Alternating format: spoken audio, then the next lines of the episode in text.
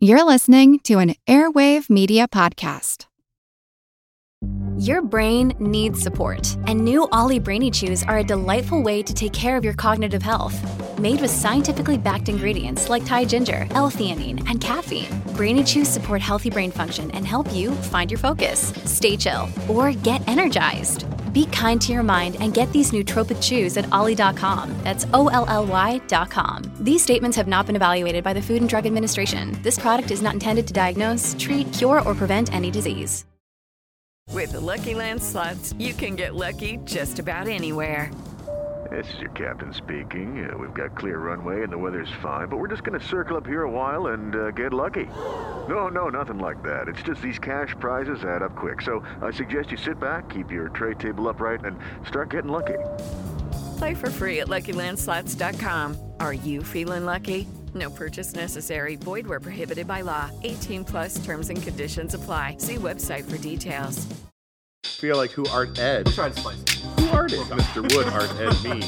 Yeah. Either way, it, it's ambiguous. It works on so many levels. I know. That's off to a great start.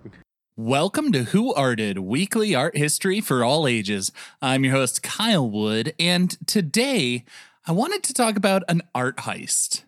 Now, I've done a few episodes talking about art heists and how reality tends to be very different from the movies. As a kid, I always loved a good heist movie, seeing the bad guys break in, figure out all sorts of clever ways to get around the elaborate security systems, and then get away in some fantastic chase sequence. The truth is, most thefts haven't happened like that. The Mona Lisa was stolen by a maintenance worker walking off with it wrapped up in his cloak. The Scream was stolen by someone putting a ladder up to the building and climbing in through a second story window.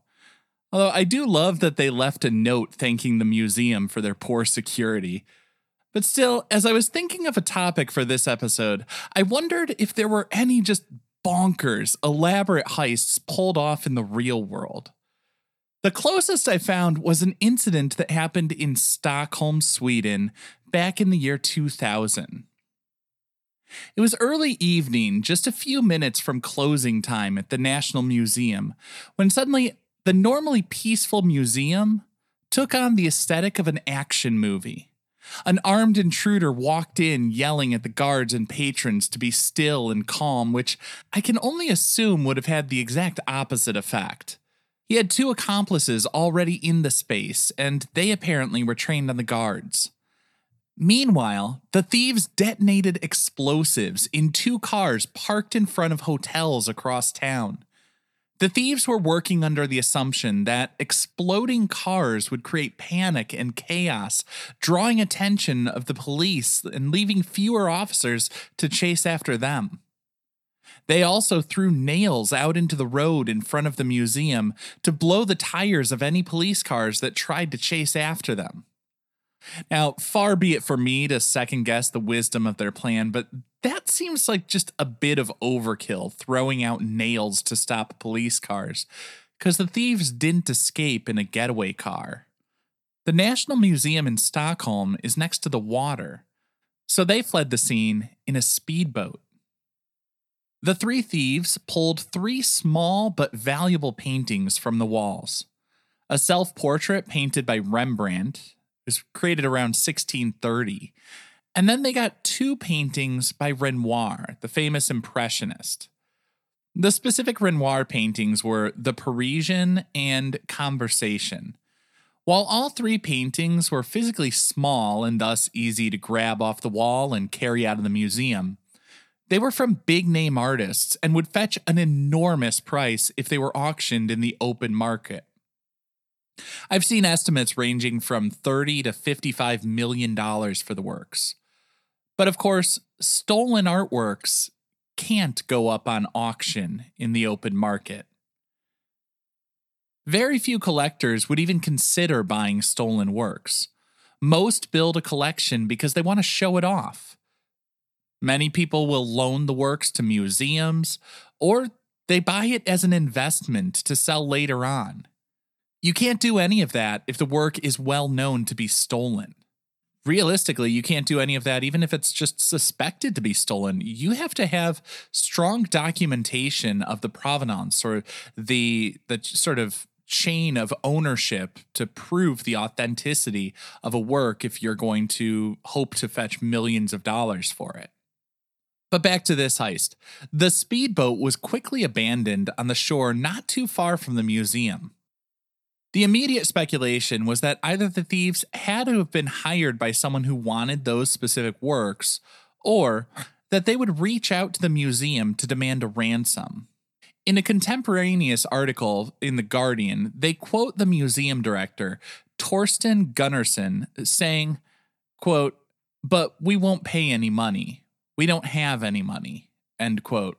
It would seem Mr. Gunnarsson was true to his word.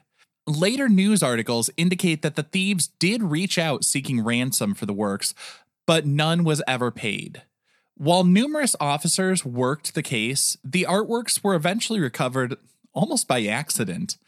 The Renoir painting, Conversation, was the first to be recovered. Some months after the heist, police were conducting an unrelated drug raid, and as a bonus, they came across the stolen artwork. I mean that literally. The official police statement called it a bonus. They said, quote, "We weren't looking for the painting, so it was a bonus that we found it." End quote. It would take much longer to hunt down the other works, but this whole case wrapped with the same sort of dramatic flair that it began.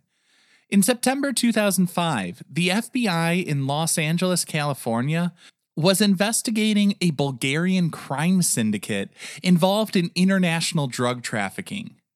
They heard mention of Renoir's painting, The Parisian, and they arrested one of the group's leaders. Next, of course, they interrogated him, and he gave up the painting. Not only that, he told them the whereabouts of the Rembrandt. Apparently, Rembrandt's self portrait was in Denmark. The FBI reached out to Danish law enforcement and they coordinated a sting operation. An FBI agent went undercover posing as a collector interested in purchasing the Rembrandt. The criminals had been unable to sell the piece for five years, so while it's estimated to be worth tens of millions of dollars in the open market, on the black market, they were hoping to get about $100,000. As they say, Crime doesn't pay. The four men trying to sell the painting were arrested in their hotel room in Copenhagen and then extradited to Sweden. And just one final thing as I wrap up this episode looks like there's a new narrative nonfiction book coming out this fall. It's called The Mona Lisa Vanishes. And that is obviously telling the story of the famous theft of the most famous painting in the world. It looks like it's going to go on sale starting in early September. So, for all my teachers and younger readers who enjoy a good true crime, mystery, historical story, you may want to add The Mona Lisa Vanishes to your shopping list.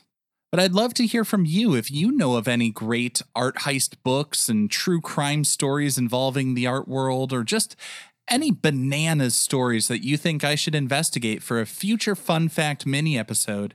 Please be sure to email me, whoartedpodcast at gmail.com. And of course, as always, if you're enjoying this show, please follow, subscribe, leave a rating review on your favorite podcast app, or just tell a friend about the show. This concludes this week's episode of Who Arted, part of the Airwave Media Podcast Network. If you found this tolerable, please leave a rating or review on your favorite podcast app. You can find images of the work being discussed this week and every week on social media at Who Arted Podcast on Twitter, Instagram, and TikTok, and of course on the website whoartedpodcast.com. Podcast done.